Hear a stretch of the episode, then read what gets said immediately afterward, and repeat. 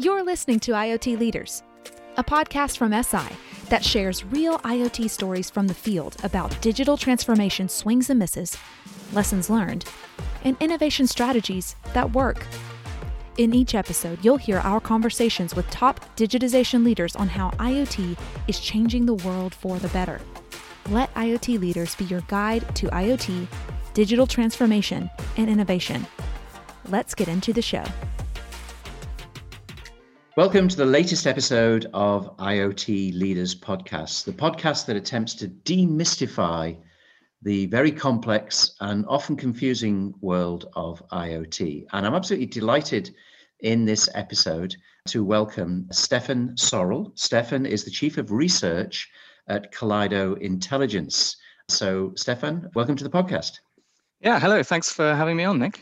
Sure, you're, you're welcome. And and this this week's episode is all about the eSIM, mm-hmm. and we're going to really try and double click on this and demystify the eSIM, not just in terms of the technology, but in terms of what it is, why it's needed, what problems it solves, what are the current advantages and disadvantages of it, the state of the market, where it might go in the future, but but ultimately what are the benefits to customers in terms of deploying IoT projects of the eSIM. Now, I have to say to our listeners that Kaleido Research and Steffan in particular have uh, released a 20 uh, page research report on this that Eseye was uh, involved in, and that is available now. So if you're finding this absolutely fascinating, which I hope you are, don't feel the need to uh, make uh, furious uh, notes on this because pretty much all that we cover, hopefully, is in the report uh, and a lot more. But I'm sure, as always, uh, we'll we'll get lots of opinions and views on the on the wider subjects as well. So the report, just so you know, is be available through Eseye's website, and it's called the Global IoT uh, Connectivity Through Localization white paper. You'll you'll find that, and it'll give you a lot more detailed information on this.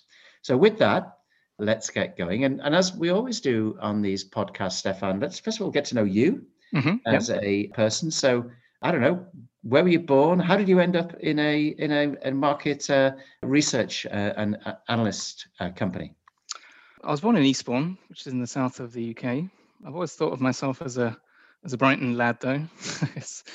I went to uh, to college there, and after university, I went to live back there for a bit. Found it a bit more exciting than. And what did you do at university, just as background? Uh, actually, I did a modern languages degree, which is a bit um, bit of a ways away from the industry I'm in now. But uh, after I finished my degree, I, I started working in the FMCG sector. I became an analyst. That's fascinating. Um, in fast-moving right. consumer goods, right? So um, uh, I was working for a big American company there as as an analyst, and while I was doing that, I, I sort of got a bit more interested in in things like software development. So I started doing another degree remotely while I was doing this, and I came across the Internet of Things during this software development course, and, and that led me to to a research house called uh, Juniper Research. Let's just take it easy. You covered a few things there. You did a degree in modern languages. Yep. Then you were working in the software field and you started doing another degree. Is that what you said? I was working in the FMCG. Sector. FMCG, excuse me. Uh, and then uh, another degree. I was doing a degree um, in my in, in my spare, spare time. time. Yep. And and that led you into IoT. That got me interested in IoT. I first discovered about the uh, smart home back in those okay. days, and uh, yeah, that led me to become interested in in becoming a, a research analyst. So. And that took you to Juniper. Yep. Yes. So I worked at, at uh, Juniper Research 10 years or so. And funnily enough, I, I, started, I was covering the IoT side of the, the business. So actually, my first report back in the day was was on the smart home sector.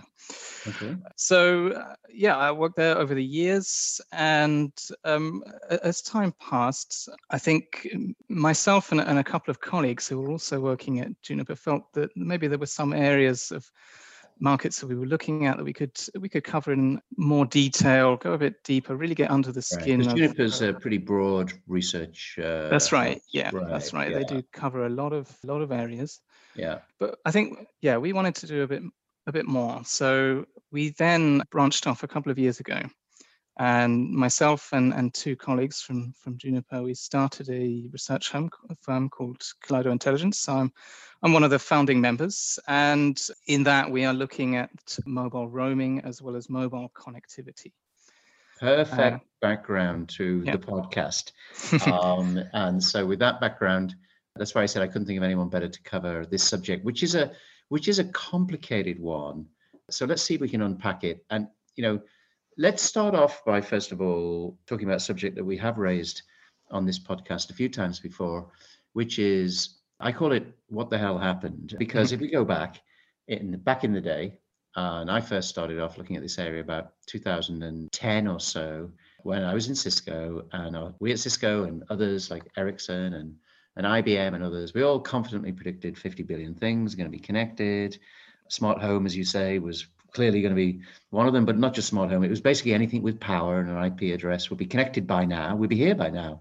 Yeah. And then we now we're in 2021. We look back and say, well, actually we got to 11 billion things, so we got to just over 20 percent, and I call that one of the biggest misses in in in the IT industry. So, from your point of view, because ultimately this is a road that's going to lead to how the eSIM and the way it's implemented can address some of these issues. But from your point of view, let's start off with what do you think are the main issues to do with why we as an industry missed so badly?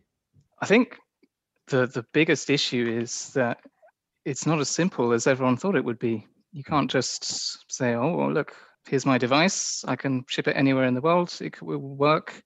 It will provide me data, and I'll, I'll be able to get insights from that data." It's it's it's nowhere near that simple. I mean, you've got complexity around the hardware design for IoT projects. You you know, IoT is a mishmash of of of different ideas, different end goals, different ways to do it, which means the majority of products you can't just it's not just like an off the shelf thing. Like you can't. It's not like right. a mobile phone where you just buy it off the shelf and it, and it works. And I think need, that's really uh, that is a really key thing because we find that you know we uh, we've said before we have 2,000 IoT. We only do IoT as well, and we have 2,000 customers. And it is it is amazingly common how often customers come to us who are in the IoT business. I'm the project manager for an IoT project, but there is this perception that well, I can you know I can put a SIM into a my mobile phone and it works. Mm-hmm. So I kind of assumed that was a given, and I'm going to concentrate on all the other elements of IoT, particularly the application integration, the data usage, the security. But but something as as basic as the device and the connectivity, it, it's difficult. I mean, it's really difficult, isn't it? Yeah, that's right. I mean, when you look at the connectivity market today, I mean, when you have an IoT device, you can't just have one sim and say this this thing is going to work anywhere in the world to the quality that I need it to work because of the way that the the industry is structured. It's it's not that simple. And the industry is structured, and if you look at the MNOs, the mobile network operators, the industry is structured in a whole series of vertical uh, proprietary stovepipes. I mean, essentially, the MNOs have a proprietary SIM, mm-hmm. and that proprietary SIM forces the connection on onto them. It's the way the model works, which yep. works for cell phones with some roaming, and we'll get into this, but clearly does not work. If the goal uh, for IoT, if the goal is the holy grail is what you said, which is why couldn't I just have one SIM in in, in a device that just connects? Yeah. And, and I, I think for all of us as an industry, we we kind of we either ignored the problem or we kind of assumed that, that would be possible back in 2010 and now we're faced with with this issue so so we know that connectivity is an issue so so uh, let me go to the next question which you must get asked get asked all the time because after we say to people you know well it's not that simple and they go well what do you mean and their eyes start to glaze particularly the oh god i didn't realize we had to do this and i don't know anything about hardware and they say, well, can't I buy a device off the shelf? Yeah, but it's not going to be optimized for the use case you know mm-hmm. you want to solve. So it's not like the iPhone. So then the, the question then becomes, but surely roaming solves this because it seems to solve it on my mobile phone. Mm-hmm. Roaming mm-hmm. Isn't that what roaming? Never mind this eSIM stuff. I mean, the first thing they say is, yeah, but isn't that what roaming does? Now, you guys are real deep experts on roaming. That's what your website uh, says that you do. So, what's what's your take on that? So, you know, why why doesn't roaming just solve that problem? I think first thing we have to do is is go back to how roaming was uh, originally established. So it's a series of agreements between operators based on an understanding mostly of, of bilateral traffic. And these agreements were made at a time when the Internet of Things or the business model was was was made at a time when the Internet of Things didn't really exist. M2M was was barely even a thing at the time. And really the idea is that, you know, we humans like to think we're special, but actually we're quite predictable in terms of how we travel, how we use our devices. And that is what the, the roaming business model is about. It's about predictability in terms of, okay, this number of connections or this much data is going to be used in a roaming scenario on my network for a short amount of time. You know, people don't go abroad and live there and, and then roam. Normally, it's like three months, isn't it? You, exactly. Three exactly. months on the network, and then by which time you've gone back home. Whatever. Yeah, like longer than 90 days, you could consider that device as, as permanently roaming, which is a special use case and uh, is actually challenging, which I think we'll probably get into a bit later. But when you have that business model transferred to machines, and we talked just now about how IoT is very customized, the fact that it's bespoke from project to project, the type of use case is different from project to project, which means the data, the usage, where these devices are, shipped and used is, is no longer predictable. And that doesn't fit the roaming business model, which is based on, on that predictability. So that's one side of it in terms so, of. So just to just just to uh, make sure I understand that. So that is an interesting way of looking at it. If I repeat it back, what you're saying is the roaming agreements were basically built out of the consumer voice, essentially. Yeah, exactly. Where there was a degree of predictability. So I'm network A, and I'm going to do say I'm a European MNO, and I'm going to uh, do a roaming agreement with a US MNO, but it's because I know that I've got customers on my network in in the UK, and when they go on holiday to the US or they work perhaps for a few weeks there, I mm-hmm. know that they're in the US. They typically are only in the US, and, and then they're going to come back within 90 days. So I'll just do an agreement, like a reciprocal trade agreement, if you like, yep. between the MNO uh, in the US. And the MNO will probably do a similar one for American tourists, you know, coming to the UK, and we'll just say we have a quota. I'll let you have a. I guess it's. Are they structured? Are these roaming agreements? Are they structured around a certain number of devices and or a certain percentage of the uh, traffic? Is that typically how they get structured? Yeah, pretty much. So it's based on ex- expected uh, volumes. But I mean, the the major difference is, you know, today's smartphones are all high volume data devices. So when uh, wholesale agreements uh, are made and those are based on traffic, then an operator can expect a, a, reasonable return. But then when you have an IoT device, a lot of those devices are, are not consuming data. exactly. Yeah. So for example, when we look at the, the roaming market, when we look at the wholesale, so the inbound roaming market in terms of revenues, over 70% of that market is covered by IoT devices that are using more than 100 megabytes per month, which is a very unusual amount of data for an IoT device to be using. Normally it's normally it's less than definitely less than 100 in some cases maybe between between 10 megabytes or something. And, and the the revenues that you can get from that are very very small in from a wholesale perspective so in that sense, the, the business model to allow lots of devices to come in that don't produce a lot of data is, is not a great one. Is you're not getting your money from the data uh, consumption, but you're still having to cover your signaling overheads. So the IoT devices are still sending traffic over the yeah. over the signaling. Pay for physical infrastructure, uh, Cisco exactly. switches, say, or pipes. Yeah. Uh, but you're getting a a percentage of a small number. And as data prices drop and IoT devices start sending, proliferating and start sending, frankly, less and less data, the narrowband and LPWAN, you're getting a percentage of a declining number, mm-hmm. but your Cisco routers and switches aren't, aren't coming down uh, mm-hmm. in cost accordingly. So that, that presents a, would you call it like a, a growing financial disincentive uh, exactly. in the industry? Exactly, yeah.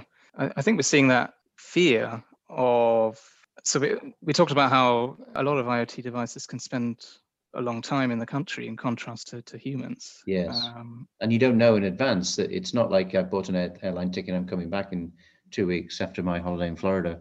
Yeah. I'm making I'm making a hundred thousand widgets and a, a, certain number of them, I don't know how many many will be sold in the US and will stay there. Yeah. And the more devices you have out there, the lower the incentive for, for the operator if they're producing small amounts of data only. So the theme, the theme, Steffan, and, and, and we definitely hear this. I don't think people do. I'm glad we're shining a light on this because I don't think people do understand this. Is that you're describing as an as a you know as an analyst firm that spends all their time doing this. In fact, you even left an analyst firm and formed another one just specifically to go into this.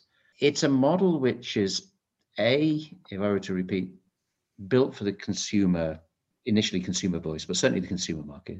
Mm-hmm. B, and B is set based on a set of assumptions that are not just not applicable to IoT, but increasingly unapplicable uh, to IoT. The number of de- devices, as the number of devices grows, the financial incentive and the practicality of roaming agreements drops. Yeah. And would you say that, and, and that's only going to carry on, nothing that you've said says that there's something coming, and, and certainly the, we'll get onto eSIM, but if, unless you change the model, what's going to happen is roaming is is just not going to be financially worth it. Mm-hmm. And, and, would you say uh, for the for the operators, and if roaming goes away, then connectivity goes away. So would you say that this is one of the reasons why we we're seeing, and certainly we're seeing this, an increasing number of roaming agreements being terminated at very short notice? Yes. So there's two elements which are two major elements which are, are placing pressure on on the roaming market apart from the business model. And this comes on the one hand from increasing operator hostility towards permanent roaming. Yep. And that's driven, of course, by the business model as well as um, emergence of things like Roam Like at Home in, in EU, which which takes away some of the upside on, on the consumer side for, for yep. wholesale. And the second side for, of, of, pressure is uh, on the part of regulators themselves, particularly in markets like China, India, Brazil, Turkey. Turkey, yeah. Even the UAE now has a specific regulation which says that uh, business data must reside within the country, Stay which you country, can't apply yeah. a traditional roaming model. Yeah. So the regulators are having a big uh, impact on the one hand, while operators are having a big impact on the other hand. So if you're uh, if you're in the shoes of a customer, saying, okay, I want my device fleet out there. I know it's, I want it to be out there for 10 years or more. Yeah. That pressure from the MN. Of surety of connectivity. I don't want to have to be someone who spends all the time monitoring roaming agreements and seeing whether they're there or not. And exactly, to, exactly. I don't want to spend 60 plus months developing and testing and prototyping and deploying only to find that uh, a year later um, either the regulator has decided yeah. that permanent roaming is not available. And that can or... happen. So roaming agreements, roaming agreements are not financially are financially less and less attractive. Mm-hmm. So people don't want them. They get terminated regularly, and it appears to be increasing. Not surprising, given that the financial uh, incentive is getting worse, and regulators are increasingly stepping up for a variety of reasons, frankly political and as well as protecting the hometown hero in mm-hmm. the country, and saying like Turkey is a very good one, three months and you're off, yeah. unless you put a say a Turkcell sim in it. So at this point, I guess we've we've shone a lot of light on just you know one element of why we didn't get to that magic fifty billion dollar figure. I mean, this is this is not a nice, easy, predictable world for people who are wanting to roll out IoT deployments. So, mm-hmm. not surprising that some of the bigger projects you know, when you look at that 11 billion versus the 50, our research shows us that most of the 11 billion were small regional projects that didn't need to go single SKU globally around the world. And, mm-hmm. and again, you're reinforcing why that is because if you want to create one widget, manufacture millions, ship it around the world, and it just works. All the things that you talked about make it almost impossible. Mm-hmm. So, so let let's pivot then before everybody gets so depressed and think, oh, I give up.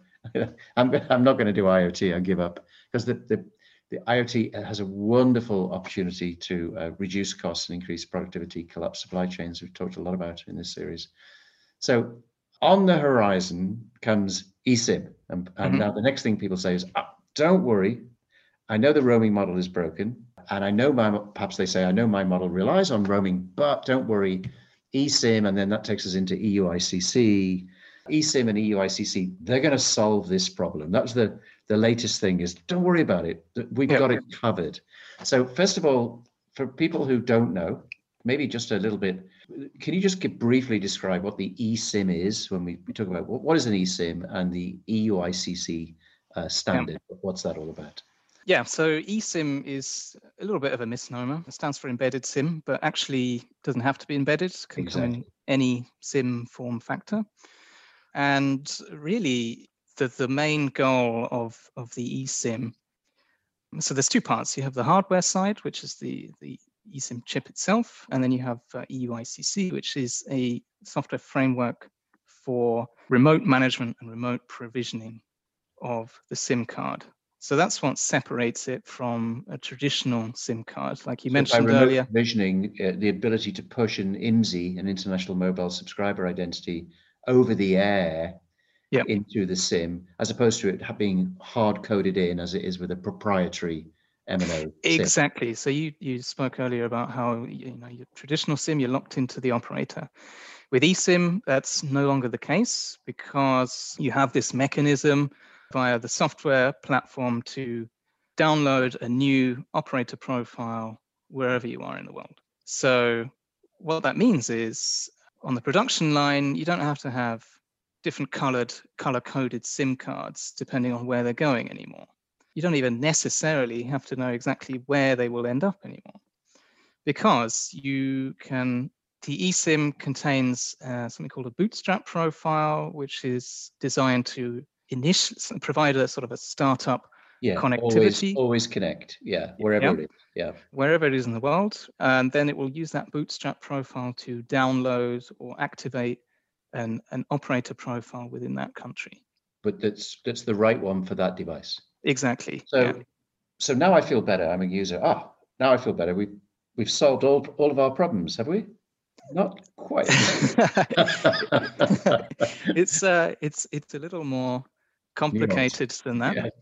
yeah. And EUICC is is is uh, uh, plays a role. We should make sure we cover that off as well. So I I get the eSIM now. Mm-hmm. Uh, I'm seeing the light here. Say okay, well, I have a eSIM. It's got a bootstrap. It, it it it connects, but it's connecting on the wrong network. But as soon as I've got I'm connected, I can OTA over the air push something in. That sounds that sounds good. So mm-hmm. what's this EUICC all about? So the EUICC is a standardized framework made by the GSMA. So they have a uh, security accreditation scheme. Yep. So they uh, make sure that the production of a SIM card is secure with certified players. And on the software side, you have certified players as well. So you have two components for IoT called the um, the SMDP and the SMSR, which is Subscription Management Data Preparation, Subscription yeah. Management uh, Secure Routing. So and these the, are, these uh, are, these acronyms are going to become very important in about spoiler alert. right. Yeah. Very important in about five minutes. Yeah. Um, so pay attention. so yeah, the the SMDP is is there to securely store operator profiles. Right. And then the SMSR is used to take that profile and download it onto the device That's in right. a secure manner. Okay, so let's lay out the table in front of us it's sounding good. It's sounding like we've solved everything so far, because mm-hmm. we, know, we know we haven't. But, but just for the moment, from the mess we had previously, called the current state of the industry, we now have three things. We have the eSIM, which is essentially programmable. It, it, it's over the air programmable. It has a bootstrap, so it will connect. So you can put one SIM in every, every device now. Yep. And then localize it or push an IMSI in, in, in, into it from a, a, an operator that you want locally And then you have two critical bits of functionality, the SMDP, which is the database, if you like, of the uh, profiles, the IMSI codes, the profiles that are available to be pushed in over the air. And the SMSR is like the switch. The SMSR is the switch that says if this device is conforming or uh, is placed in this uh, location, then push this IMSI in from the SMDP list into the device. Mm-hmm. So sounds like we've sorted it. Now, you and I both know we haven't, but a lot of the reason I'm, I'm sort of dumbing it down, if you like, a lot of people, again, they come to us being a global company and say, oh, no, no, no, I've been told by other players in the market or whatever that the, the eSIM and the SMDP and SMSR will solve all these problems. And still, 80% of IoT projects are failing, right? So we know there's another gotcha. So let's go to the next next chapter, if you like. Why does what you just described not solve all the problems you talked about previously? Well, it's a very good reason why when we look at eSIM today, you know, there's a lot of devices actually enabled with eSIM, but only give or take 20% of those devices globally are actually using eSIM connectivity. And the reason is because the of the complexities surrounding the SMDP and the SMSR. So, so what does that mean? It's it's not as simple as if I'm a customer. It's not as simple as me flicking a switch and saying, okay, I want to switch to, from operator A to operator B, because the SMDP and SMSR live inside the operator's domain. And normally, what happens is when you switch between one operator and another one, you also have to switch over to a new SMSR, a new SMDP, ah. which requires some pretty heavy integration in terms of APIs. Got a, you know, billing schedules might be different between operators. Like starting again. Exactly. So this process can often take months. And so it's not a switch. It's not a switch as as you know. People think, oh, I can switch OTA. So I'm on operator A. I need to go to B wait a second, wait a second, ah, I'm over. Or even if you've got your mobile phone, I have a I have a, a Vodafone SIM in my uh, mobile phone. If I want to move to EE, I can get a PAC code and I can mm-hmm. do it. But but you're saying it's a little bit more similar to that because if I switch from Vodafone to EE, I've now got a contract. I had a contract with Vodafone. I've now got a contract with EE. Yep. I've now got a, a new pricing schedule and in the case of IoT devices, if I've uh, API integrated my device and the data into my backend application processes, I may have different set of APIs. I've got a different support number to call if things go wrong. So I'm enabling a transfer, but I'm enabling the trans. I'm solving the problem. And this is my words, and keep me honest. We appear to, with that level of implementation, we appear to be solving the problem for the MNO, and that MNO A can completely move the device to MNOB, and MNOA is done. but from the customer point of view, the customer now has got to do a reintegration for MNOB, which if you only had, had one or two devices, okay.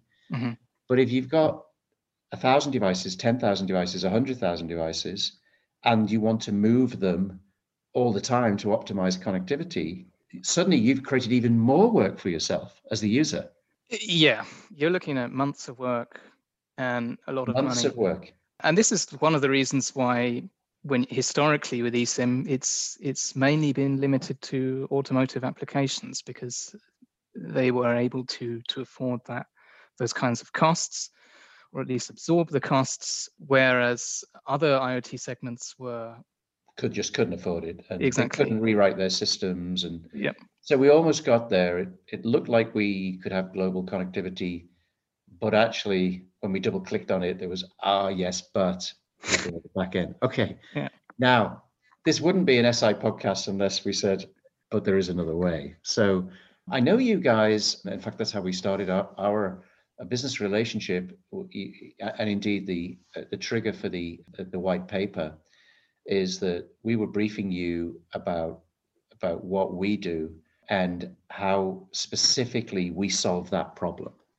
Okay, so so just for our listeners, we do Eseye does everything that, that Steffan has just talked about, except the key difference is two key differences is that we actually have we run our own SMDP and SMSR in our in our cloud platform, and we interconnect with a whole series of MNOs uh, so that we can. The net effect is we can switch between MNOs on a global basis. So if you need localization in Turkey, we can switch you to a Turkish SIM. If you need localization in the US, we can switch you to Verizon SIM, you know, the IMSI OTA mm-hmm. into our SIM. Same for China, etc., etc. We've got 14 of them. But because we control the, we've got the abstracted SMSR and SMDP, although we're doing the switch from the user point of view, there is no, none, none of these issues that you refer to exist because you're always connected to Eseye's platform. You don't have to change your APIs.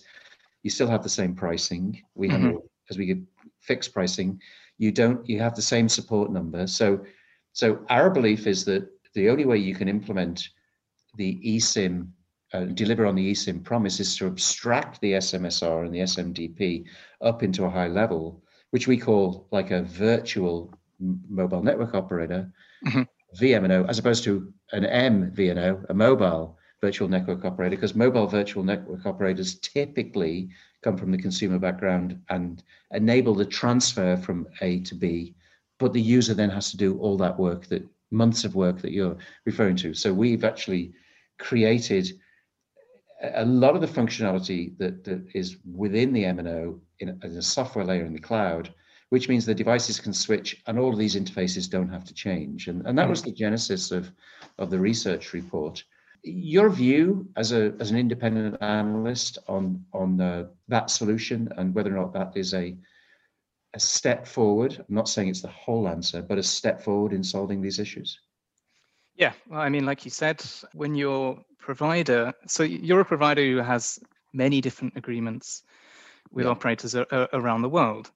So, in terms of that, you're able to connect with uh, what is it, over 700 network operators? Seven, over 700 different networks with localization and roaming agreements, 14 localizations and however many different roaming agreements. So basically ubiquitous. Yeah, exactly. So from a coverage perspective, that's that's pretty much sorted. But the the key differentiator here is, is, like you mentioned, the ownership of the SMDP and SMSR. I mean, if you can avoid that integration costs, if you can avoid the headaches that are associated with uh, switching APIs or new management in terms of your business relationship, then the business case for eSIM becomes a lot more attractive.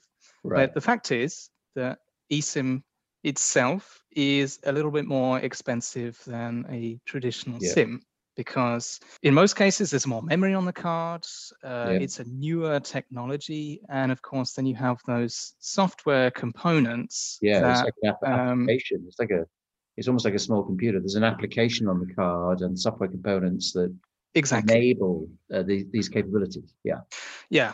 So i mean th- i think companies will will be able to see, okay, I can see why I'm paying a little more for eSIM from from sort of a high level perspective, but they might not understand the the the full challenge that has gone into it in terms of investment and complexity, which yeah. has perhaps made them shy away. But when you're if you're able to deliver a solution that removes a lot of that complexity, then I think the idea of paying a little bit more to receive something that's future proof and standardized by by the GSMA gives you a guarantee for, for IoT projects. We talked about how roaming is perhaps not the best idea for long-term projects. Yeah. So eSIM is a is the answer to that.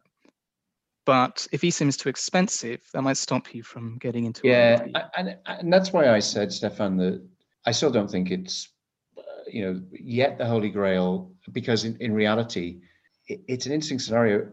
You don't know in IoT. Back to where we started you don't know you've you, you're going to have a problem until you've had a problem and and then the second time round you say well i'm not going to do that again. I, am mm-hmm. going to make sure i fix that before i get started. So yeah of our 2000 customers or so i would say 70 80% of them have come to us after a failed project. Mm-hmm. and and so yeah the sim costs a little bit more.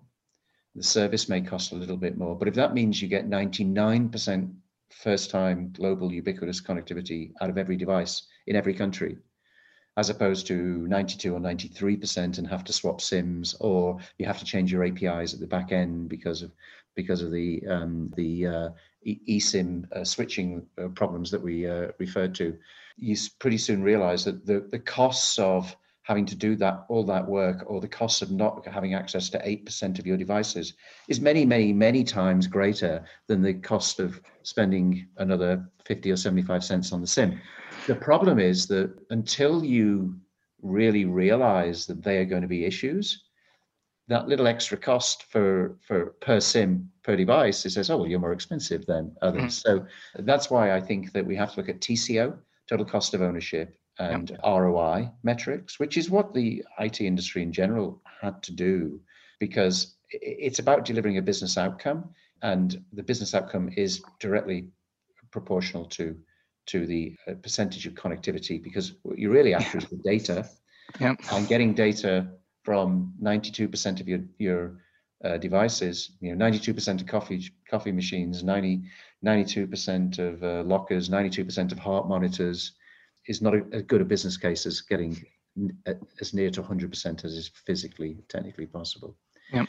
Let, let's so so we've made we've made strides and and we are uh, definitely seeing this is um, the new model, the abstracted SMR, extracted SMDP and EUICC enable switching into a step two profile into an eSIM to get one product SKU. So we're we're definitely getting closer. At the risk of complicating a little bit more, and we won't have time to go into this in as much detail, what about the guy who says, okay, I get all that, but you know, my the company I'm talking to tells me, oh well, don't worry about any of that because there's something else coming.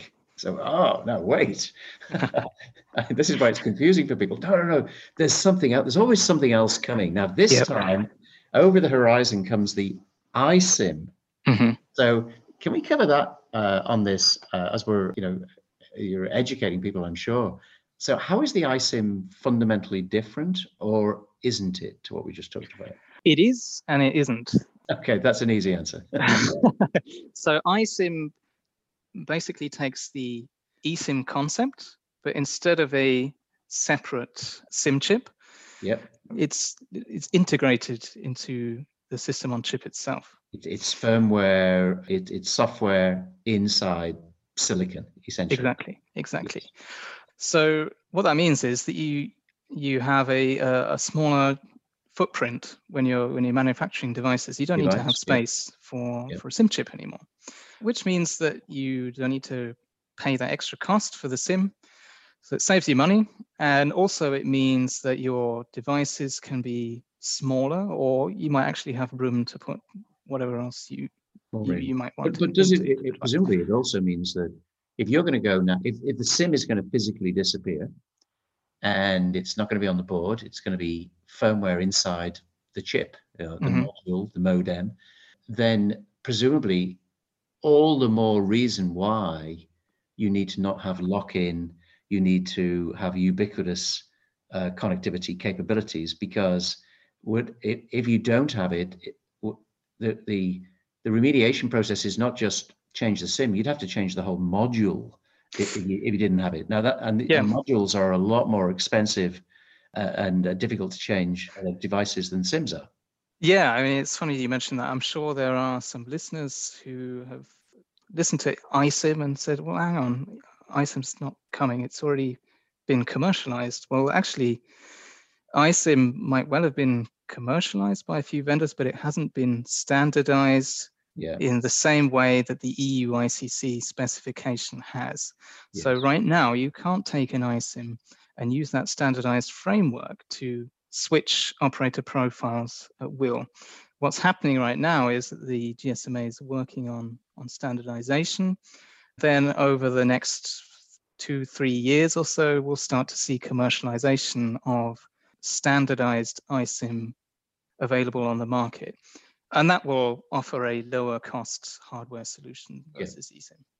Okay, well, we've covered, Steffan, we uh, first of all, thank you for simplifying what is a very complicated uh, environment. And we've covered a lot of ground.